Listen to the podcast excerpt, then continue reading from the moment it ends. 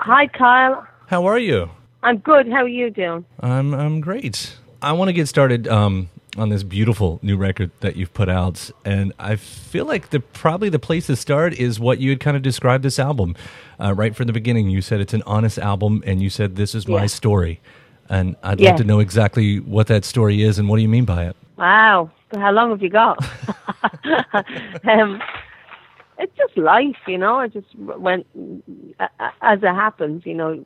As you go through life, things change, and sometimes it goes really well. Sometimes it bites you in the ass, and it seems to have its own agenda sometimes. And then I went through through heartbreak and love and fell, you know, fell, fallen in love again after after having the, the guilt that 'cause I'm Irish, we love guilt, and all those things I just wrote down about my family, about everything. But you know, sometimes when you're writing, you can write honestly, but also hide stuff at the same time. You know, you can write honestly for yourself with almost a code that only you know the the secret, you know, um, the breaker of it. But on this one, I just wanted to write what I wanted to write, and I had no plan for this album other than to not have a plan when I wrote it because very often, you know, on the last album, I knew what album I wanted to write before I wrote it, and um, on this one, I, I had no idea what was going to come out with me, and I liked that. I found that very liberating to not know where it was going to go, so I could be led by the songs almost and just feel free and and go with what I was feeling.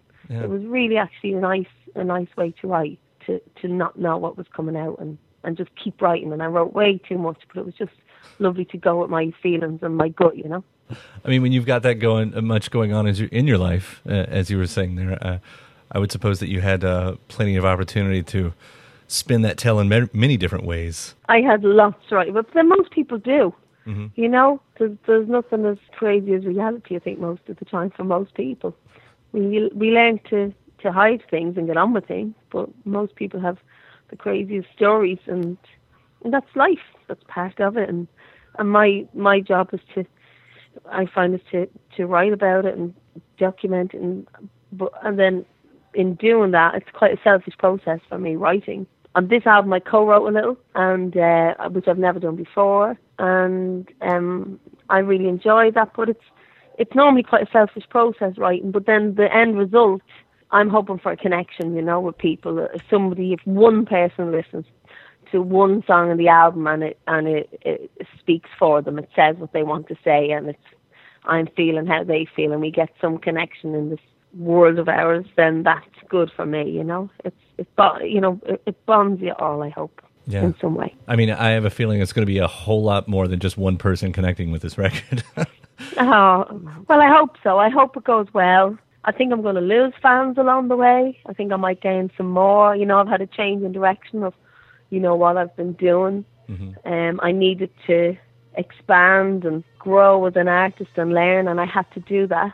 Um, you know, it's it's all well and good, you know, being the the king of your own castle, but you need to, for me, you keep keep pushing yourself and keep learning and um you know i was I, I i'm i'm happy with how it's gone and i just followed my heart like i've always done in in everything i've i've done with music. I was told not to do it kind of make me do it more and same with this. So i think i think i'll lose a few fans but i'm okay with that because i had to i had to follow my heart and that's what i've done so i can hold my head high in a way you know I mean, it is. It's it's switching gears musically, and and that's obviously the first thing you notice about these songs is, you know, these don't come out roaring with the big songs. These are slow burning, slow cooking. They're they're sultry songs in a way. I, I mean, oh good yeah, I hope so. I hope so. I, lo- I love working. I I I had um, the wonderful T-Bone Burnett produce this album, an amazing man, and I was really really happy to work with him, and and we had a good time and similar ideas, and he's a very powerful man, and it was great to connect with somebody um creative, you know. And I wanted this. We, I loved working. I loved him working on it, but I loved working with him and learning from him too. And like I said, he's very very thoughtful and uh, you know, I wanted this to be one of those albums that the more you listen to, the more you hear.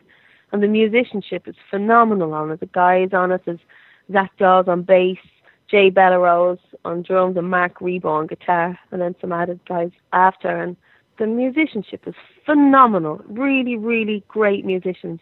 But I wanted it to be one of those that you could just get different flavors and textures in the background that you, you know you don't hear until later on that you can go back to it and hear more things. And, and, and we should mention another one of those musicians guesting, of course, is Jeff Beck, who's on Yes. Black Tears and that beautiful guitar work that, that he's doing.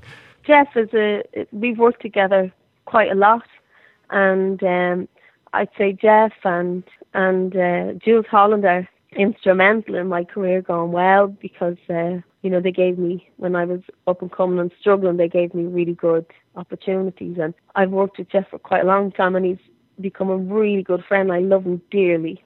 And it just felt right to ask both Jeff Beck and Jools Holland to be on this album. You know, it just this album meant a lot to me, and I just asked them. I told them I'd be thrilled if they was if it, it felt kind of full circle in a way, way if they play on it. And Jeff played on Black Tears, and I gave him I sent him a few songs and hoped he'd pick Black Tears, and he did.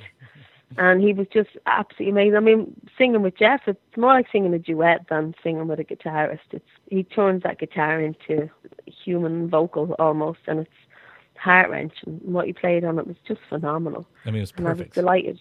Yeah. Yeah, it's really, really perfect. I found myself sitting um with Jason Wormer, the sound engineer, afterwards, and he, you know, I'd got, I'd gone, I was in, I recorded it in L.A. and I'd gone back to London to get Jeff to record his part, and then I was back in L.A. again mixing, and I found myself sitting, you know, I was sitting with Jeff when he was recording it. We were sitting right beside each other, and he did like four takes, and I said, they were all phenomenal. He said, you know, choose what you want from them. And uh, he said, I'm happy with all those, choose what you want. And then I found myself sitting with Jason editing Jeff's guitars. And I have to say, that was a beautiful moment in my life.